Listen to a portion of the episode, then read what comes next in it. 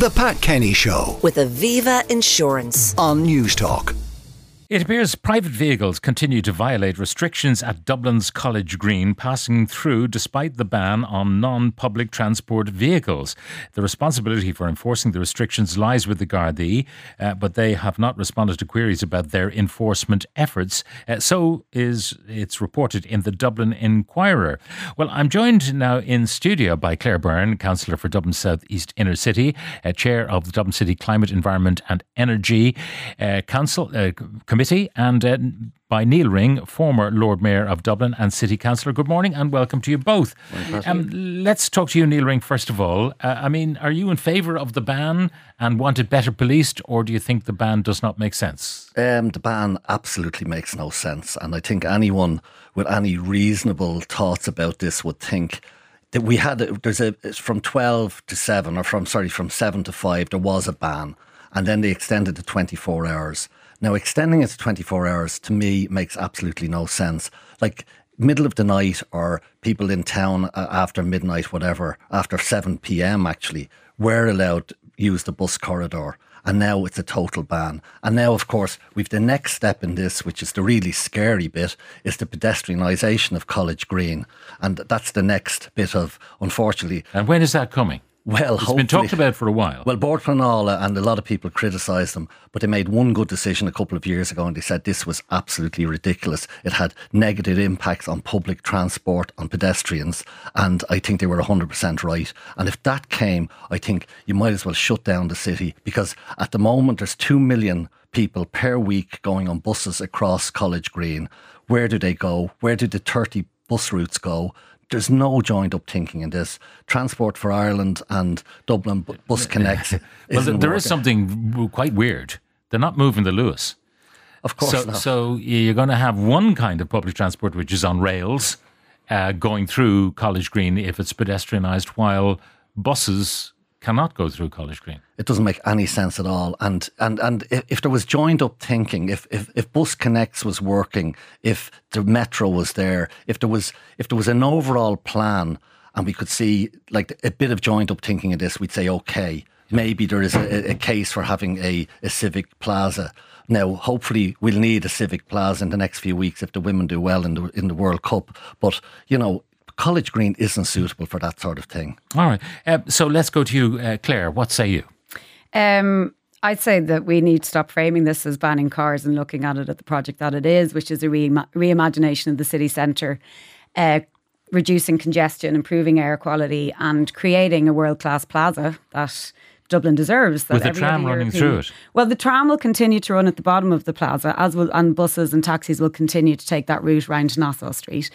Um, But, then the it stops being a plaza. I mean, if you've got to make allowance for buses travelling, or uh, you know, in parallel with the Luas, I mean, you're taking out the whole bit at the bottom of of Grafton Street out of your plaza. So where is your plaza? Because there's a, a statue there, and there's all sorts of bits and pieces, street furniture along the places. Mm-hmm. I mean, what's going to happen? Is it all that going to be just flattened? Is that the idea? Yeah, I mean, we've already seen the build outs that have been installed along Foster's Place and in the centre. And I was there the other day when the weather was a bit better, and uh, the three benches there, there were people sitting on every single bench. So I think it's very obvious that people want this. Um, 97% of the traffic that was going through College Green was either public transport or active travel. So you know, if we're really serious about our climate commitments, which we need to be, and we're legally bound to reduce our emissions by 51% by 2030, and traffic plays a huge role in that, then we really need to be prioritising. But, um, but hang, hang on a second. I mean, and active travel. what, what you're saying is that you do this uh, for a proper, sustainable agenda and so on. But all you're doing is pushing the traffic somewhere else, aren't you? Well, no, because what, what I mean, we're it's going to go somewhere, is, isn't uh, it? Councillor Ring's talking about having a joined up thinking. I mean, we are Bus Connects is rolling out. It's going through planning at the moment. The metro is happening thanks to Green Party Minister Eamon Ryan. Uh, things are changing. There's unprecedented investment in active travel but, to make but the it buses safer. that currently go through College Green, when this whole thing, Mm-hmm. if it gets the go ahead, there'll be no buses there. The tram will be the only thing, and scooters and e-bikes. Well, no, the buses like will that. continue to follow, the, as they do at the moment, follow the tram route around onto Nassau Street, and then there'll be the Okay, other so side, it won't Georgia be Street as well. vehicle free. It won't. Uh, be. it will be vehicle free. No, I we will mean, be buses are vehicles. Uh, no, but So they won't be coming through Dame Street the way that they are at the moment. So they'll um, They'll be still swinging around Trinity College. They'll still be going around Trinity College. Still, now, this all has to be worked out as part of the Bus Connects redesign, which hasn't been finalised yet and is one of the key things that is holding this project up. But this project is a commitment. It was a commitment in the last city development plan. It's a commitment in the current city development plan that all councillors, including my colleague here, Councillor Ring, signed up to. We also, in that development plan, signed up to a 40% reduction in private car use in the city. So this is one of those schemes that we need to implement if we're to do that. But it's also about, as I said, creating this city centre plaza and, you know, transforming the city centre, investing yeah. in pro- proper public rail, huge, having that civic uh, uh, space uh, that yeah. other European cities have. Uh, Claire, a huge number of buses uh, swing by the Bank of Ireland uh, mm-hmm. at the moment. Where, what route are they taking when they're removed from there? Because I'm trying to think, Parliament Street, you know, mm-hmm. a short but quite congested street, which was pedestrianised uh, part of mm-hmm. during the pandemic and so on. Where where are they all to go? Because I have a feeling you might be using up more energy in diverting, you know, carbon. Eventually, the buses will be electric, I know, but not yet. Mm-hmm. Uh, in diverting them, you'll be using a lot of uh, carbon. Well, know. I mean, the idea, I mean, as I said, uh, the network redesign is still a work in progress. I'd like to see it happening uh, much more quickly than it is at the moment. Uh, but some changes have already taken place. Like we have a contraflow bus lane on Wine Tavern Street, which has already taken a lot of the buses out of Parliament Street, for, for example, and that's working very well. Like the whole idea is that we come up with the network that's really efficient, really quick, um, that's reliable, and in order to do that, we need to reduce private car congestion within the city. So, okay. you know, the transit in which public is, transport is the smooth and which efficient. Which is very laudable and ambitious, of course, reduce private car usage. But in doing that, and the Green Party is saying, you, you go to pedestrian, you either walk, cycle, or use public transport. And public transport's a big part of it. As I said, two million people going past the Bank of Ireland every every week in buses. And we have this bizarre situation that we'll take away the public transport and put it somewhere else. So people will say, well, I can't get from A to B. A, a, a friend of mine, Brian Mahan, um, came from Harold's Cross to the match. He comes down Dame Street, in around, gets off in O'Connell Street and walks up to the Bridge Tavern and we go for a pint, go to the match. He, I was only talking to him about this. He said, what do I do if I can't get through College Green? And we, this, this answer simply is He's a fine, healthy knows. person. He can walk. Of course, of course. He's 75, Pat, so he's a fine, healthy person at, at that age. But my mother, for example, is 88. And what they've done on the North Strand Road with this bizarre 62 million Clontarf to city centre cycleway, which started off at 20 million, by the way, and is now going up towards 100 million, they have taken away two bus stops. So the Green Party on one side, on one, on one, with one hand are saying, uh, use public transport or cycle or walk. And on the other hand, they're taking away two of the major bus stops on the North Strand Road, which I am getting hmm. complaints mm. day after day about. And it's the same with College yeah. Green. It, maybe this is all a, a bit rushed, is it, Donna? Uh, uh, no, uh, it's you know, cycle rushed. lanes costing tens of millions of euro. It's it. Listen, it's not happening quick enough, as far as I'm concerned. We have mm. been wedded to pi- private car See, use I'm, I'm, I'm a bit, I'm a bit. Um, it's almost as if Dublin City didn't have other things to be doing besides getting people to the shops and offices. Suppose uh, refrigeration breaks down in Dunnes Stores in George's Street, and the guy is coming from Clontarf. Mm-hmm his journey to the fridges in Dunnes Stores is the most tortuous thing imaginable. I know, but like, we've been into like this is not a this is the man in the white this van. plan has been at least ten years in the making, but also over the last twenty years, we have been introducing a one-way system in the city. This is almost like the last piece of the puzzle.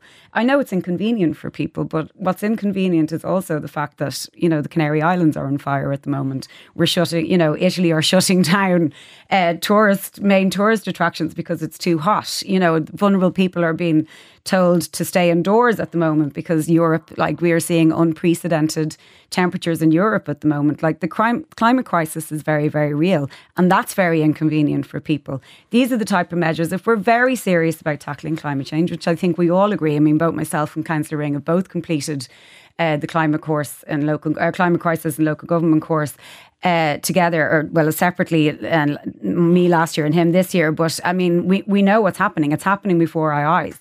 We have to reduce our transport emissions, and we do that by prioritising public transport, prioritising active transport, mm. and reducing unnecessary. Now, I, I know, Claire, that we all journeys. have to do our bit. I We mean, do. that's understandable. Yeah. But uh, if, uh, you know, our bit is actually quite small in the whole equation. So we're not going to stop Europe going on fire by stopping buses travelling through College Green. but every every bit helps. You know, every bit helps, and it's all about redesigning our city in such a way that we are actually Mm. There's kind of a cost-benefit analysis, though, that has to be done. How many people do you inconvenience in order to save a bit of carbon? Well, I think actually, uh, you know, what's been happening in public transport over the last couple of years uh, in terms of investing in having a, a more efficient system, uh, not just in the city. I mean, we have, uh, you know, many, many bus routes being rolled out on a weekly basis in rural Ireland as well. And we've also reduced the fares. And what that has done is actually increase the usage. So there is, you know, build it and they will come. I think, you know, I know for me personally, I would much rather have somebody, you know, drive me on a bus than sitting in my own car, sitting in traffic all the time. Like this Okay. is this is Niall? the way this is the way every other city is yeah, going, and Claire Dublin is also right. has Build to it play and their they part. will come. But what we're doing, for example, again on the North Strand Road, the heart of my constituency, we're taking away bus stops to faci- facilitate cyclists. And another thing we're doing there, and I don't know if Claire has an opinion on this, the bus lane. The people get off the bus, they have to cross the cycle path, cycleway to get onto the footpath, and they're they're going to put up little That's red crazy. lights. They're going to put up red lights, so the cyclists, of course, will stop and let people off the bus. Now, if, Ah. if if you believe in that, you believe that. You, you, then you don't believe in climate change because it's so bizarre. Yeah. I mean, what's happening? Claire, isn't that uh, the case that if you're depending on cyclists who are going at a good whack, and you know, cyclists, I know when I cycle myself, I, I'm reluctant to stop. Do you know, you're, Mm-hmm. you're you've got your speed up and it's pedal power, and then you have to stop at a red light, which I do. Um, but you know, you'd prefer not to have to stop at the red light. So you've got these people whizzing along, and they've got to stop to allow pedestrians uh, exit from the bus and get onto the footpath. That's really not going to happen, is it? Yeah, look, I mean, They'll be wha- we have to get people the left, right, design and right centre. in these projects for sure, you know, and it's all about making it easy and accessible and safe for everybody involved. So, you know, so take College Green, for example. I mean, obviously, we're uh, Dublin City Council in the process of appointing a design team. One of the key aspects of that is looking how we can accommodate both pedestrians and cyclists safely within that space. Uh, we're not great at shared space in this in this Mm. country, but we're going to have to figure out a way, and it's done to, through really, really good design. So, and that's important. I think we're getting better at it. Along Fitzwilliam Street, where you have to par- get out of your car and then cross a cycle lane to Yeah, get to the people were footpath. when when that was being designed. That you know, and I was heavily involved in that with local residents, and people had concerns about that. Um, but actually, you go there now, and it works really, really well, and there's been no incidents. So, Mm. All right. um, Well, look, we, we have to leave it there. Uh, Claire Byrne, who's Councillor for Southeast Inner City Dublin, Chair of Dublin City Climate, Environment and Energy uh, Committee, and Niall Ring, former Lord Mayor of Dublin and City Councillor. Uh, thank you very much. The Pat Kenny Show. with Aviva Insurance. Weekdays at 9 a.m. on Newstalk.